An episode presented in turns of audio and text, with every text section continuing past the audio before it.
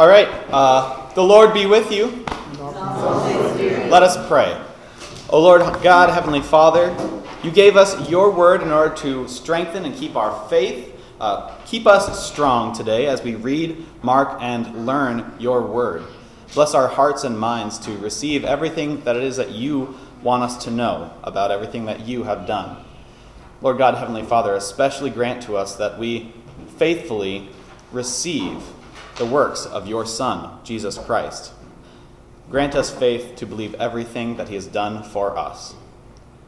In your name we pray. Amen. All right, uh, so I think where we left off last, session 10 is where we are. At the bottom of the page, Acts chapter 6, verses 7 and 8. Um, before we get there, I think that there were a couple of questions from last time that we want to get to. So, whoever had those questions, please feel free to ask them now. I was visiting when Pastor about it, that uh, he wanted to cover baptism, emergency baptism, and baptism of infants when they're born in the hospital. Okay. Uh, can you tell me anything more about, about your question, or we just want to talk about that in general and, and cover it a little bit? Well, about the yays and nays of it, because, uh, because I know somebody that every time they had a child born, they would go on ahead and baptize their baby at the hospital, and then they go, they plan a public baptism at the church. Okay.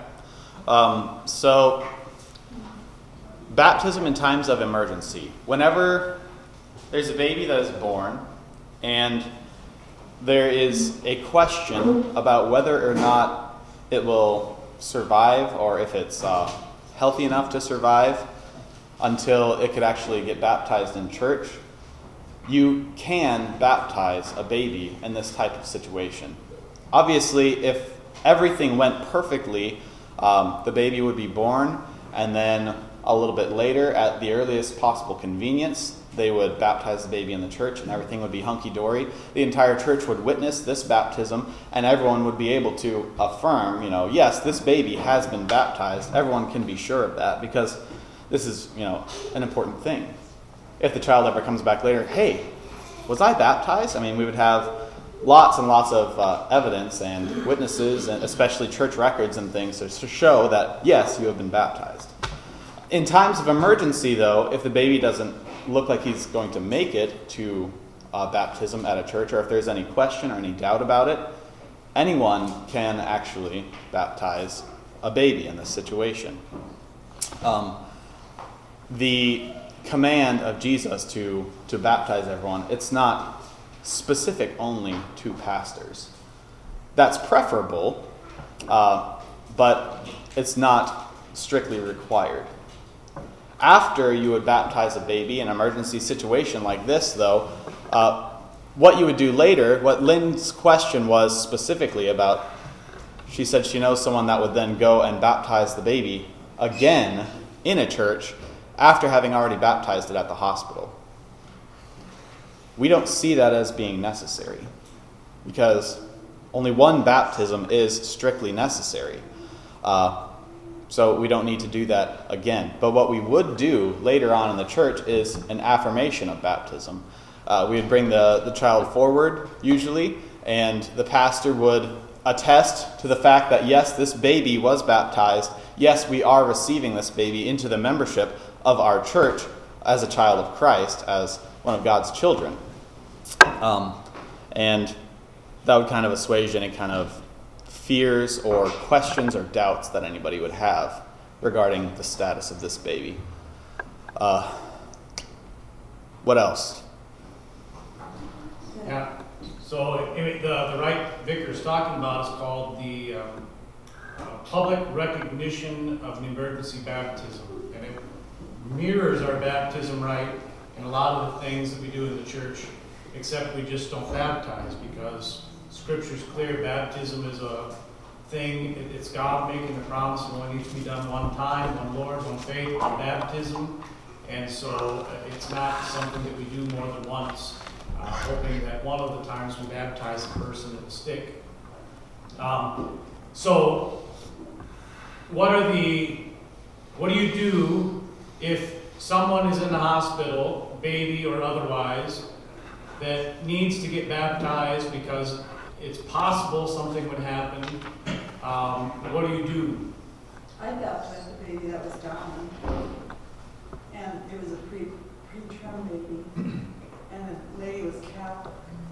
And my friend and I went in and, in like workroom, because this baby was taking its last breaths. And, and we baptized it. And then the priest came later and thanked us for doing that because, um, they were in mass when this was going on on Sunday morning. And then I had a Baptist patient that they was dying also. Because you don't know sometimes what the religion of people are. And so the parent was grateful. So, and uh, hopefully, I mean, even uh, when the opportunity arises, and it's very, very rare, call the pastor first, right? And yeah. say, I did call Um, the priest because we knew the baby was going to die. you know, Pastor Moline, Pastor Poppy, um, there's an emergency, we need a baptism, can you make it? Uh, and luckily, here at Good Shepherd, we have two pastors. So hopefully, one of us should be available most of the time. If you can't get a hold of either pastor or a pastor can't make it, say, Pastor Poppy and I are both in, um, you know, southern Texas pintail duck hunting or something? I don't know, okay? Say we're both gone, who do you call next? Well, we had a baby that was a Lutheran baby, and our pastors were at convention. Convention? And Pastor Wolf was a retired pastor. And Yeah. I loved him.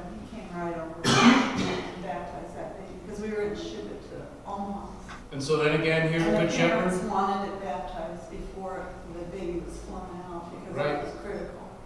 Here at Good Shepherd, we have, um, about five currently, uh, pastors who are either retired or in between calls, including one who's the husband of the secretary who probably answer the phone if you call the church. So that's the next step. Say, so now we're at seven pastors you could call. If all of those seven pastors are busy, hopefully then you could talk to one of our elders.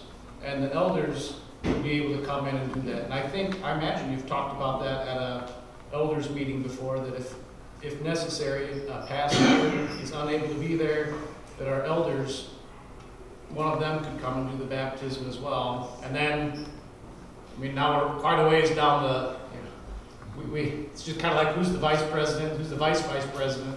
You get far enough down, the likelihood is very small, but even if, if an elder couldn't get there, then that's where anyone can do it. And where does it teach us about that, Vicar? Where, where can you turn to know what to do and what to say? Uh, we have in our hymnal, in the near the back of our hymnal, it's like two pages from the back. We have the rite of uh, emergency baptism. Um, I didn't have a memo when I did it, so all that's necessary because it says it has a few different it has a few different things that you can do and say in here. There's a couple uh, pieces of scripture that you can that you can read. You don't have to. Uh, then you can also say the Lord's Prayer and the Apostles' Creed. You can. You don't have to. because what makes up a baptism? water and the word. Water in the Word. What word? God's word. God's Word. Okay, what words specifically? I baptize the Father, Son, and the Spirit. Exactly. That is all you need. Water and those specific words. Not just anything from the Bible, but those specific words. Um, so, if it looks like there's not time even for these other scripture readings or to say the Lord's Prayer or the Apostles' Creed, that's all you need. That's all you have to do. Um, nothing else makes it a baptism. No other uh, ritual or any kind of ceremony or anything like that that anyone could think up uh, makes it more of a baptism. All that's required is the water, water and the word. Typically, I think also, for example, if it was just the father that was there present, um, and the baby is here in front of him, typically the way that you would want to do an emergency baptism would be to have at least someone else there that can attest to exactly what happened. Uh, even if it's just like the doctor or the nurse or anything like that, anyone to be a witness. Preferably, it would be a member of your congregation who can also attest to the fact that this was done correctly. And that prac- practice has kind of evolved over a long history of people not exactly understanding what's necessary for a baptism. Um, I don't remember where I heard the story or or what. I just remember this little anecdote of someone was going to be um, made like a bishop or someone higher up in the church, kind of like a district president or something like that, and they were they were all kind of uh, getting together after this happened, and the person's like, "Oh yeah, you know, I'm a district president, for example," and they were all telling stories and stuff. Well, the the maid, the nurse who delivered this guy, was there, and it was her time to kind of tell this story. They're celebrating after he got this big, you know, promotion or whatever you would call it. And she's like, "Oh, I just got to tell the story about when he was born. You know, it it looked like he wasn't gonna make it, and." Uh, you know, it was, I was, I was worried for him. I was really worried for him. So, so I had to go ahead and baptize him.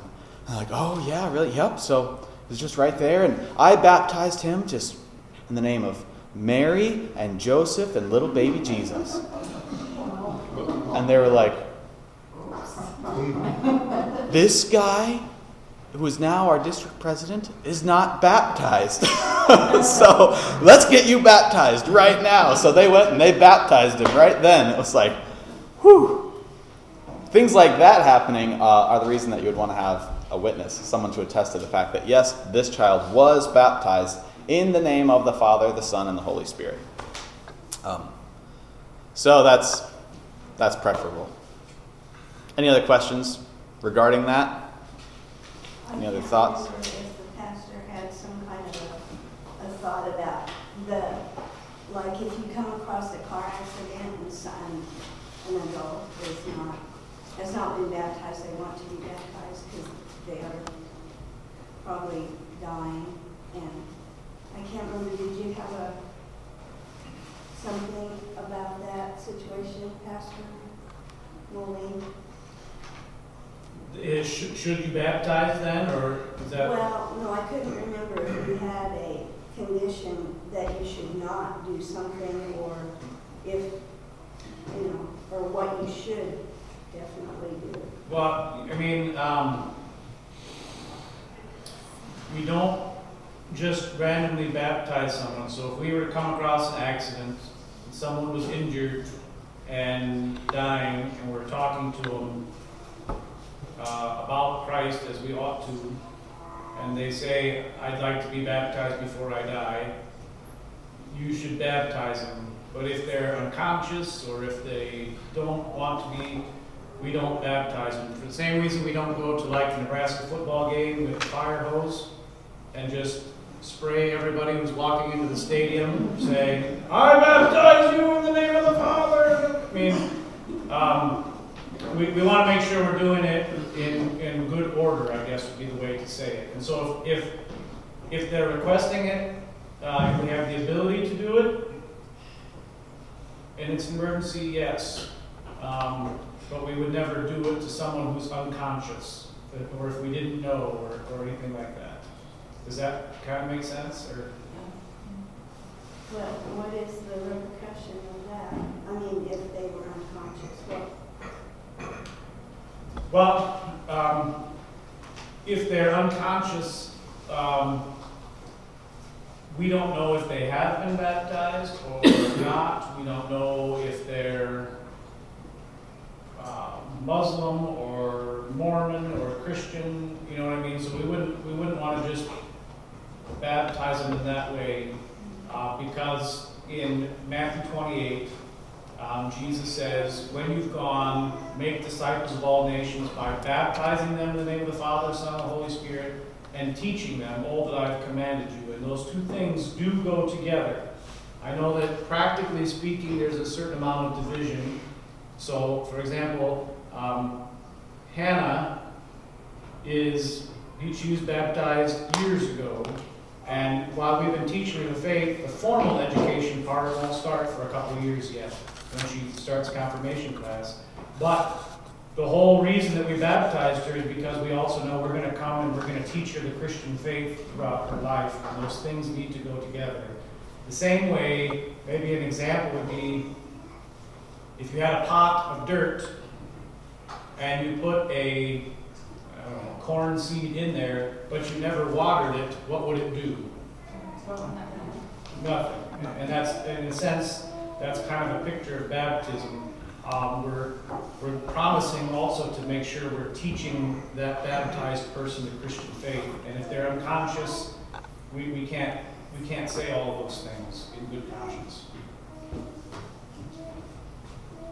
Pastor, I always thought, if I came upon an accident like that, I, I, I, oh, baptism isn't something I was concerned about. My question would be, do you believe in Jesus Christ as your Savior? Mm-hmm. To me, that would be the important thing. Ye- Yes, I mean, if you have the opportunity to have the conversation with someone who's dying, you should do it. You should do it. in my mind, the situations where that would happen would be, you know, if you're comforting someone that you know is there waiting for the uh, emergency services or something like that to come, um, and you're kind of having a conversation with them and talking to them and keeping them, you know, from panicking or anything like that, and that's where that kind of conversation would would, uh, would kind of come up.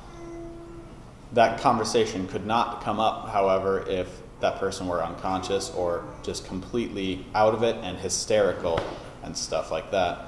Um, this kind of leads to the question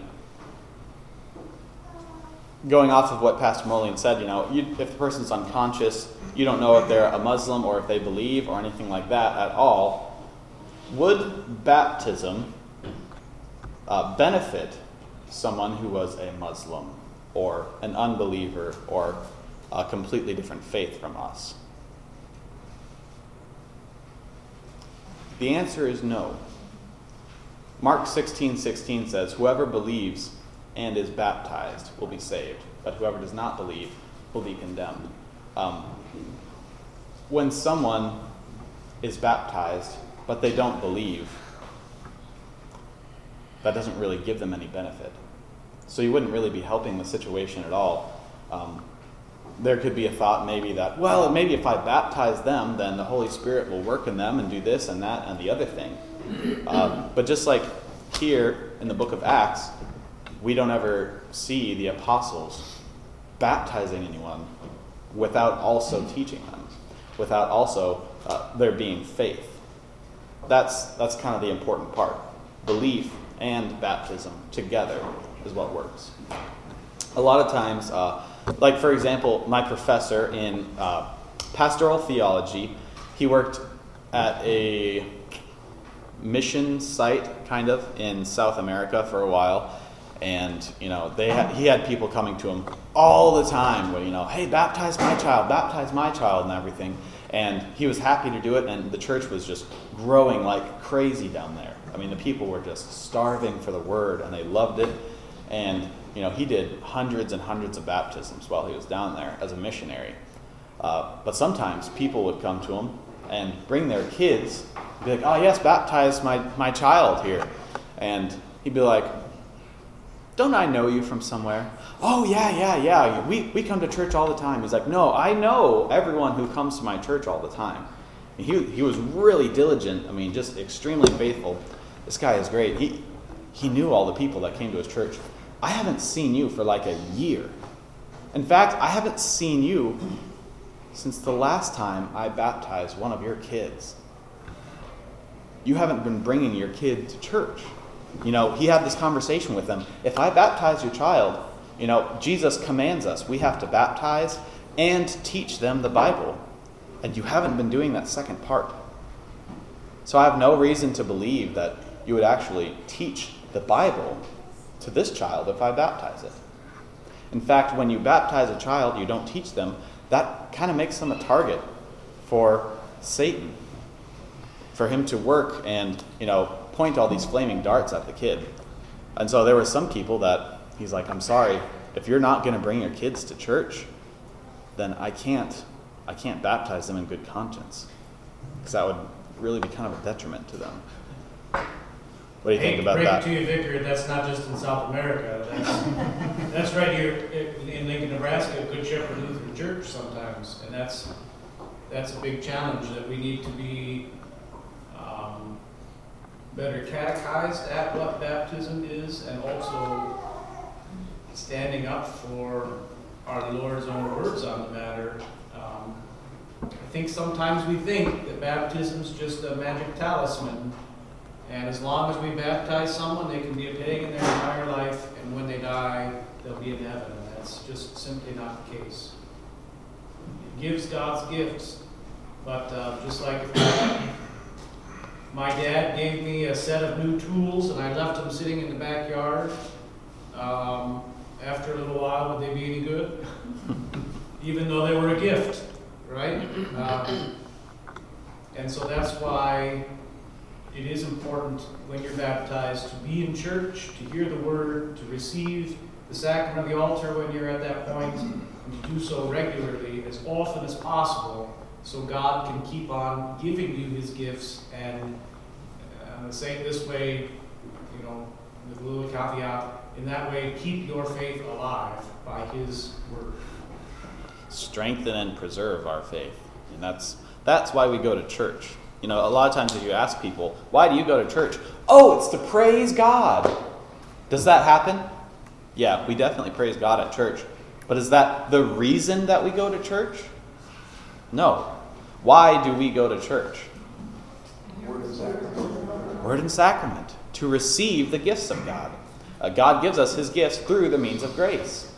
The word, baptism, confession, and absolution, the Lord's Supper, all those things strengthen and preserve our faith. That's why we actually go to church. So that's that's just as important as baptism, I would say. I think that's unfair to say. Okay. Um, So if you deny baptism to somebody that was a parent that was not a believer? To someone whose parent was not a believer, Yeah, an infant, say an infant. What I would say is that we would have a lot of conversation with the family as much as possible. And that's what we've done before. And sometimes it, um, it's a challenge, right? So, for example, what if um, someone grew up here at Good Shepherd, they went to college in California, graduated and got a job in Oregon, and never went to a church, never transferred their membership. Ten years later, they have their first child, and they come back and they say, to visit grandma and grandpa and say, hey, uh, we should probably get this kid baptized. What's the conversation the pastor's gonna have to say? Where are you going to church? Here's some churches where you live. Can we help you find one that you wanna go to? Can we help, I mean, we're not, we don't want to baptize the baby and then just leave it stranded. But we'll do everything in our power to help them find a way to go to church. Does that sound fair? Well, I'm just thinking of a friend of mine that her mother, um, we visited her after her baby was born. okay? And her mother said, take the baby have it baskets. And, and we went to a church that my friend chose, which was a Presbyterian church. And I guess that's what you're saying is probably what that minister would baptize the baby because he said that the parents needed to be members of the church before they would baptize the baby. Baptism is a rite of the church, and it is, we're probably, we're probably much more liberal with it than the church has been for its entire history today. Um, but it is, it is an important thing to be going to church, to be baptized. It, it's, it's very important. To keep that faith alive. Of course, the babies like that are dying. If The- it- if I died, which wasn't, you know, a situation that I was in. In an emergency situation, we're not gonna be like, when's the last time you went to Yeah. church? You know what I mean? Yeah. But, um, we do wanna make sure that happens. We wanna encourage, we want, want God to work. There's always a lot of a follow up after an emergency situation too, especially in cases where it's like the pastor thinks to himself, you know, have I seen this family in church lately? Um, you know, I don't know. Uh, there's always a lot more communication after that too, where the pastor talks to the family and, of course, talks to them about having an affirmation of the emergency baptism. That always happens in the actual church service. I think that we actually had one just a few months ago, did we not? I was gonna say, I think it's a little more than a month ago, we had the last public recognition. Yeah. Um, so that happens during the service, and that would be then kind of the job of the pastor con- to continue to encourage this family. Hey, I want to see you in, in church. You know, I want to see your kid Well, all the time and the be able to preach. It wasn't on Lutheran, and the priest did minister to the family, so I'm sure Yeah. he did talk to them, you know, after the, uh, Yeah. Well, we can certainly hope so. We can certainly pray that the priest hopefully. was doing his job faithfully, because that that would He be did come after. yeah. So If the, if the baby is baptized and the parents are not active church participants, the Holy Spirit can still work within that child, and as that child grows, can he not be drawn to the Lord, and it could be a I would say this. We put absolutely zero limitations on what the Holy Spirit can do in bringing people to the Lord. I mean, it's as simple as that. Yeah. Can we say, is it possible? Yeah, absolutely. I mean, the Holy Spirit can work in people who, you know, they've never heard about Jesus or the Bible or anything like that before, and then they hear about it, and bam, it works that way. Is it also possible that that won't happen? That's happened too. Does that make sense? And does that answer your Yeah, question? I understand that, I understand that, I'm just saying that it does give the child an opportunity, you know, to perhaps through the Holy Spirit working in that child to grow and come to without the help of the parents. I don't know if we would necessarily say it increases the chances or anything like that, uh, but it is still a Well, see, they don't possibility. have the Holy Spirit until they're baptized, do they? Pastor, would you? I, I think we have to uphold all of the means of grace. So God works faith in baptism. God works faith through the Word. God works faith in the Lord's Supper. And we can't limit what God does, but at the same time, um, if someone's baptized but never goes to church again, it's kind of like um, I'm married to my wife, and I've, I've been married uh, for a, long time now, right? Uh, date myself here since 2006. Okay, um, I'm getting old. Older this week. Um, if I would have gotten married to her, and then uh, over all those years since 2006, never ever seen her, what kind of a marriage would we have? An arranged marriage. What's that? And I, I think, let's think that way about baptism then, right? It's not just a magic talisman that gets your name in the record books, that gets you into heaven. It is our assurance that God has worked in us.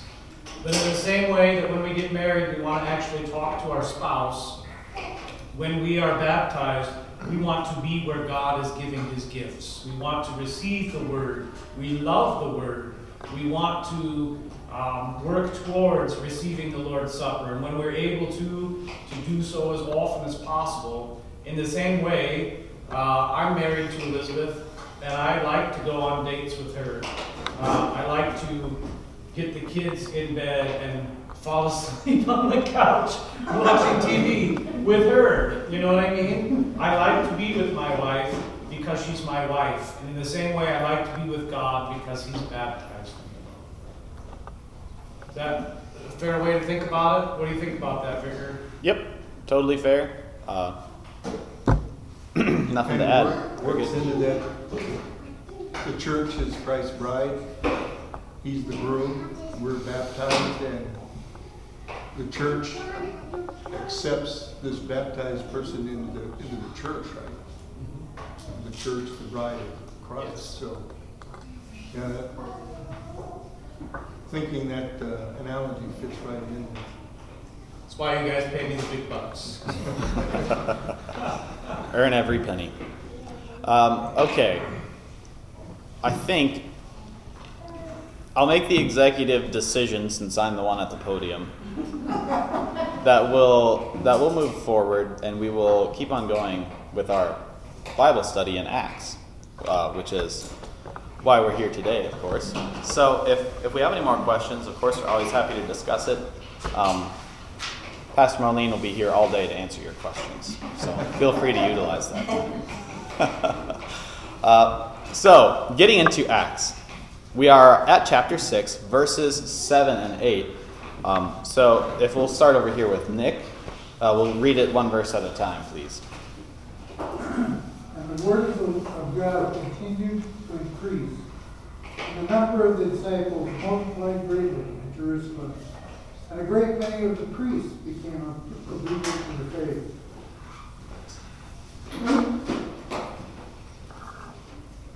And then verse 8 next.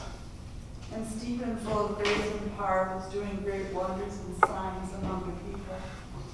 Okay, uh, so here, verse 7, it says that the word of God continued to increase. Um, so this kind of serves to tell us multiple things about this whole situation. And this was not just a, a one and done situation. You've heard before of like uh, revivals happening where they'll go and set up this great big mega tent, and some preacher will come and he'll do all of his you know big speeches and performances and plays and all this kind of stuff, and everybody there in the town will be like, "Yay, this is amazing!" and uh, people come and give money and give money, and it's like, "Wow, this is so great! That's awesome!" But then what happens once the tent gets taken down? Is a huge church built in its place, or tons and tons of little churches built all over town? Probably not. You know, there might be a little bit here and there, but ultimately it kind of dies down. That stuff is largely based on passion and emotions. And of course, as humans, we know emotions can change. The things that you loved when you were a little kid are not exactly what you love anymore. Uh, the passion you might feel about one thing kind of starts to dwindle over the years. You don't really feel so gung ho about, I don't know, wood carving like you did five years ago. That stuff kind of happens. And that's what like these big tent churches are based on. But that's not what's happening here. The Word of God continued to increase because the Word of God is what was being preached, not anything about emotions or feelings or what you feel about the Word of God. This was being faithfully preached, you know, the words of Jesus. It was being taught. The Word of God continued to multiply and increase, and the disciples uh, grew and grew and grew. So that's one thing that it serves to, uh, to tell us. A big point here is how do people come to the faith? By hearing the word of God. That, that is the most important part is the word continued to increase. Because the word is always the focus uh, of our ministry. Um, another, another thing here on the study note that Stephen is doing the ministry as the apostles were. So some people would say that, oh, uh, all these other disciples that were, uh, you know, were selected by the by the apostles, they were just deacons. Um, but that's not true. Stephen here, as an example, is doing the same work that the apostles were doing. So So- these, the apostles, when they went in and, and preached and found somebody like Stephen, and then they moved on, Paul went on to the next town, he left somebody behind. I mean, he stayed long enough, right, to educate someone so that they could stay behind and continue to teach, which is something your tent pastors may not be doing, may not be working with local churches. I don't know. Well, a I've lot of times, what would happen with the, the tent churches, uh, what was kind of their main point that they wouldn't really say out loud, but would be secretly kind of the main point? So that's kind of that's kind of a big difference. Um, they would be using and abusing the word to try to draw people in and make people think that oh yeah you are experiencing this big conversion into Christianity, uh, but they were just kind of using and abusing people's emotions uh, to get money out of them, basically. So that was that's that's the big difference here. The disciples are not in this for money. They're, the the disciples aren't in this for glory or anything like that. The very true purpose of them is to spread the word, and so the Bible tells us they are accomplishing their purpose. The Holy Spirit is with them. The word is spreading. The word is increasing. Does that answer your question? Yeah, the only experience I had live was, uh, the church had someone come in, and I don't remember now if they were a Methodist or not. I mean, they came for three nights, they preached at Whitfield Methodist Church. And people would, if the pastor recognized somebody that wasn't a regular member, you know, he tried to make contact with them and then follow up with home visits. Um, Which is good. That's the only Yeah. experience I've had. Um, so yeah, typically the the big tent pastors wouldn't really actually be looking to increase the word. They'd be looking to increase the size of their wallets typically. Um, and yeah, it's largely based on emotion.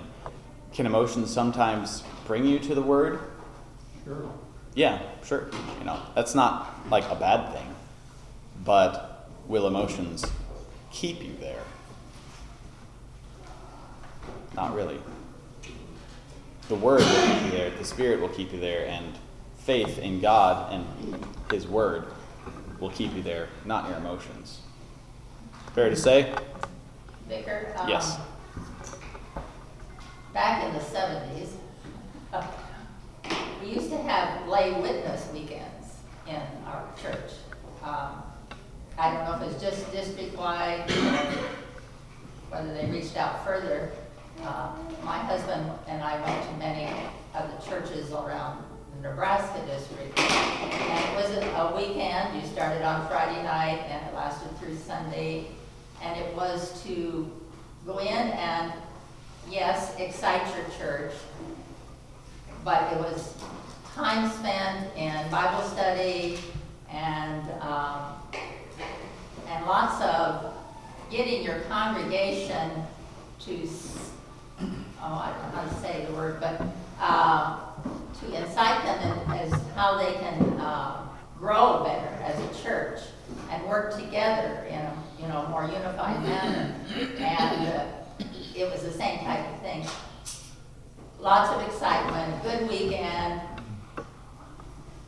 but after a time it died down. Mm-hmm. And, and, and we did that in Hastings at our church too.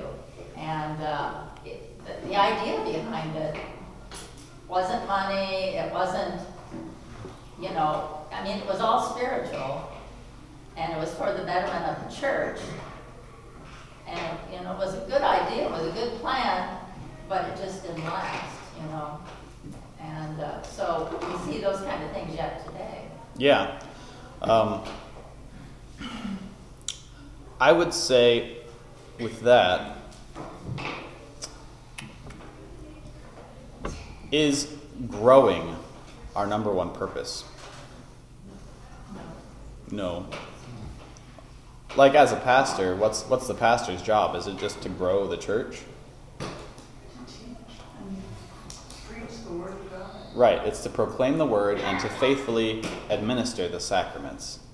Um, that's that's the really important part. It gets really dangerous when a church starts thinking, "How can we grow faster? How can we grow faster?" And they start thinking numbers and numbers and numbers and numbers. What can we do? How can we change to attract more people?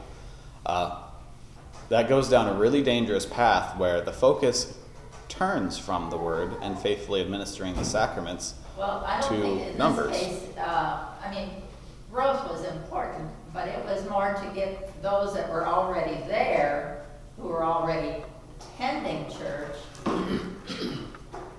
to get more into the word, Mhm. to, to attend. Mean, You know, we see it here. We have lots of members, but, you know, they, we don't have people who attend every Sunday. Um, and even, you know, even then the, even though it was pointed to, to positive, um, and, and there was a certain amount of emotion with the weekend, um, it just kind of fizzled out too. It was, it was sad.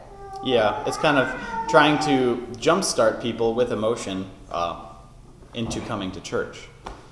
But as we know, maybe maybe it did increase attendance uh, somewhat. Maybe it did excite some people go to church and then they went faithfully after a while.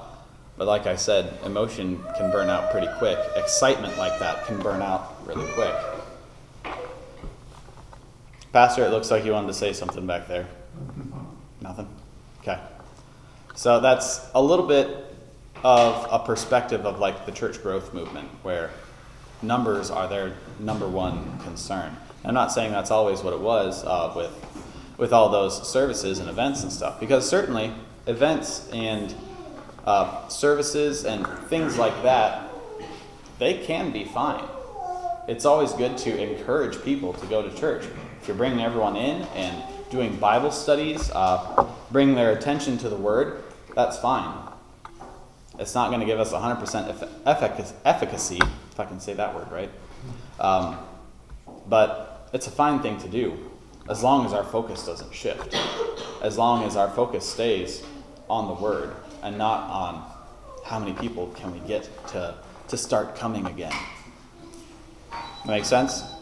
But if you don't continue to grow your membership, that, I mean, I, I've been involved in a church that's like this, that it literally dies because the people age out. They Mhm. totally, until the people die, and if there's no one to come in and, and keep the ministry going, you have to, Yeah. you have to want to, to grow. Yeah, it, it, I mean, it really helps to, to teach people and talk to people, um, you know, like people at the church. Talk to them about how do you spread the word? How do you talk to other people about Christ? And how do you spread uh, things about the Bible? Because we can't just go up to people and be, hey, Nick, have you been saved? Well, I'm going to invite you to my church. I mean, that, that kind of thing doesn't work. Uh, That is something that we have to talk about is how do we evangelize to people? And that's a fine thing to do. Um, but again, it's all about the focus. It's not necessarily about the numbers, it's how do we spread the word of God. That's, uh, that's the really important part there. Uh, another, sorry, go ahead. Say what? A funeral is a good place to spread the word of God. Yes. Yeah. When my husband died, I wanted to make sure that, because he was a believer, and a lot of people that came to the funeral really didn't even know And you know. yeah, and we've seen that. I mean, we see that pretty much at every funeral. We've seen that at funerals here. Preached really great sermon about the pastors that I talk to, I mean, they're always aware of that. And funeral sermons are uh, a point of focus at the seminary, too. It's like, hey, here is the perfect situation for you as a pastor to reach people who maybe haven't gone to church in like a decade. Um, and that's and that's great, you know, absolutely. Not saying anything against that. The heart of the issue that I was talking about, like with the gro- uh, church growth movement, who is it exactly that calls, gathers, enlightens, and sanctifies the whole Christian church on earth? Holy Spirit. The Holy Spirit. When we start thinking too much about numbers, numbers, numbers, how do we get more people into the church? How do we get more people into the church? Again, our focus shifts to what can I do to make people believe? That's a really easy thing to do, and we see that with a lot of evangelical type churches today, non denominationals and, and Baptists and stuff. How can we bring more people in? How can we save more people? How can we spread the Word of God? It takes a focus completely away from the Holy Spirit, from the Word, and puts it on us. And that's, our, that's the tendency of the sinful nature, is to focus more on us. What can we do? What about my works? How can I convince someone of uh, the Bible? How can I convince them that the Bible is really true? How can I convince someone that Jesus is really a real person? That's not up to you to bring anyone into the faith. The Holy Spirit is ultimately responsible. Now, what is up to you is to know your Bible, to study it, read, mark, and learn your Bible, so that way, when the opportunity does present itself, you can faithfully talk to someone about the Bible. And you're not going to spread any misinformation. Uh, you know what to talk about with them. Uh, that's really the important part. You got to make sure that you know it, you can talk about it, but it's not on you to bring someone into the faith. That was the that was a really big issue with the church growth movement. Focus on the self rather than on the word, on the work of the Holy Spirit. That's that's the danger. And like I said, I'm not saying that any of the services or, or the stuff that was happening in the 70s, I don't have knowledge about that. I haven't studied it or anything. Um, but if people go too far down that path and just totally take a left turn away from what the church really does, that's where we run into issues when the focus shifts from what we're really here for. Anything else? Okay. Um, all right. I think that we can keep on reading through. That was a nice short little section, so we'll read Acts 6 9 through 10. Opposition arose, however, from members of the synagogue of Freedmen, as it was called, Jews of Cyrene and Alexandria, as well as provinces of Cilicia and Asia. These men began to argue to Stephen, but they could not stand up against his wisdom or the spirit by whom he spoke. Okay. Uh, here's something that I would like to cover with this. You ever talk to somebody and maybe it's just a conversation, maybe it's an argument. I've gotten in lots of conversations and I've gotten in lots of arguments with people um, over, for example, the Bible. We're here in Bible study, so we could say that. Uh, and you know, you're talking with them about baptism, maybe. You're trying to tell them, hey, listen. Uh, you know, 1 Peter chapter 3, verse 21 says, baptism now saves you. How can you argue against that? And you'll be talking and talking and talking with this person, and you know, I've you know written 60 comments on Facebook or something talking about baptism and how the Bible really does tell you that baptism forgives sins.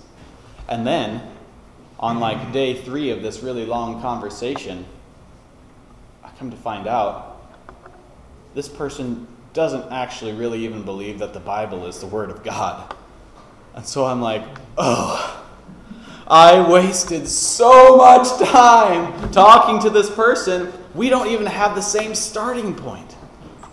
I mean, we have a completely, like, one term that I heard one time was a completely different moral bedrock. It's like if you don't both believe that the Bible is the Word of God, I guess you got to keep on backing up. You got to keep going further down until you can find some kind of common ground. Uh, here, when Stephen is talking to these uh, freedmen, for example, they're not buying anything that he is preaching to them. One possibility for these freedmen was that they were uh, Jews that came from like the Italy area and then came here and, and all gathered together. Uh, and they don't have the same view on Jesus, on anything that Stephen is preaching to them, on the Word. So it was like he spent all this time preaching and teaching to them, and they're not buying it. They say, We need to get this guy out of here. We need to find a way to shut this guy up because he is trying to destroy everything that we believe in. Um, it's it's a bit of a tragedy. We'll talk about that a little bit more here in the next section too. But I wanted to point that out that whenever we are talking to people and stuff, it's it's good to find common ground first and start with some of the basics sometimes. But what I was thinking is, um, that they're a non-believer, to a non-believer, you, you talk about the word to a non-believer. Is it not true that it's all nonsense to them? Doesn't that say that in the Bible somewhere, that it's totally nonsense to them? Yeah, it does. I know exactly what you're talking about, but I can't I can't pull that out of my file cabinet right now. Well, I don't have one of those. Um, but but yes, I mean, in a practical sense, if you're talking to someone who is an atheist and doesn't even believe that God is real or anything, does it does it help you out to use the Bible as your source? I mean, not really. If you're talking to someone about abortion and they don't believe in God or anything like that, and you say, well, you know, God says that uh, before you were formed in the womb, He knew you. That's not really going to help your case because they're going to be like, I don't even believe in God, so that doesn't mean anything to me. Does that answer your question or, or your Well, comment? I- It, it wasn't really a question, but at the same time it is because as, as much as I study the word and what have you, I never feel confident in being able to, to approach other people with the word. I, I can't go to scripture like a lot of people can. And, um, if it's nonsense to them, is it like, should you not, is it better not to say anything or what? I mean, you always want to be honest with people. You don't want to act like you know a lot more than you do or anything. So if somebody is asking you a question, and if you don't know the answer, it's okay to say, you know, that's a good question. I don't know off the top of my head. I would have to think about it, or I'd have to, you know, ask your pastor or do some more studying before you answer the question. It's okay to tell them, I don't know about that right now. But But what I'm thinking is those people would be coming back at you with the nonsense you're talking. I mean, that the word is all nonsense to them anyway. yeah, I mean, it, And and they come back with an, with a point of anger. yeah, it, people will come at you and attack you. See, you you don't even know what you believe. You don't even know the Bible. Blah blah blah. I mean, I've I've seen that kind of thing all the time. In that instance, you know what you do? Just kind of walk away. Are you going to change their mind? Uh, very low possibility of that happening. Um, so it's okay to just be like, you know what? Let's talk about this a little bit later. That's okay. You're not forced to talk to every single person about what the Bible says or anything. And in situations like that, there's not really a use for it. Think fair to say, Pastor? We can the high spots though. Oh, sure. When a Jehovah's Witness people come to your door and they don't believe in. My husband did that to Jehovah's Witnesses, gave them a little private Bible study in our living room. And they left because he said, well, let me give you your Bible, I'll show you where it says, you know. hmm that Yeah. And they, they kind of almost ran them. So they said, go ask your pastor, but I think what you're saying is that we should study the word, and that's what we're here for. Yep, exactly. And then, because I don't think I can pull all this stuff out of the Bible, like, a minister that studies it all. And the great thing is, uh, you don't have to. you don't have to know every single verse in the Bible and you don't have to be an absolute encyclopedia because their faith doesn't depend on you. It's the Holy Spirit. So uh, that's not your responsibility. Again, your responsibility is uh, studying the Word as much as you can and knowing it as best as you can. Now, maybe someone's best isn't knowing absolutely everything and being an, an encyclopedia. That's okay because it's not up to you. It's the, it's the work of the Holy Spirit that gives people faith. It's not, it's not the word, not the words of, uh, of Tom, the vicar. Uh, let's see. Continuing on, unless we have more comments or thoughts, got just a little bit left here.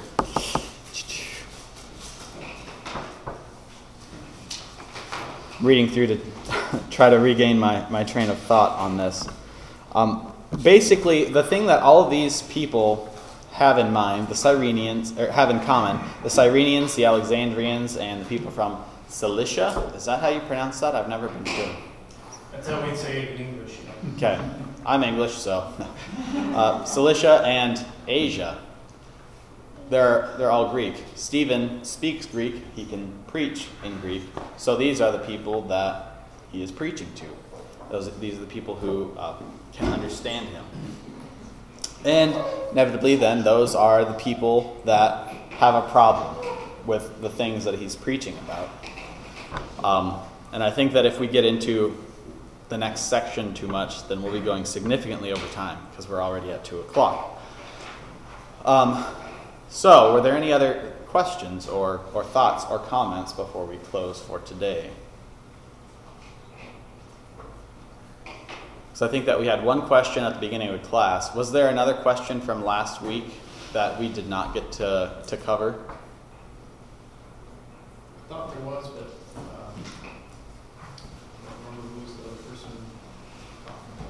Okay. Okay, uh, then with that, we will close with the Lord's Prayer. Our Father, who art in heaven, hallowed be thy name. Thy kingdom come, thy will be done, on earth as it is in heaven.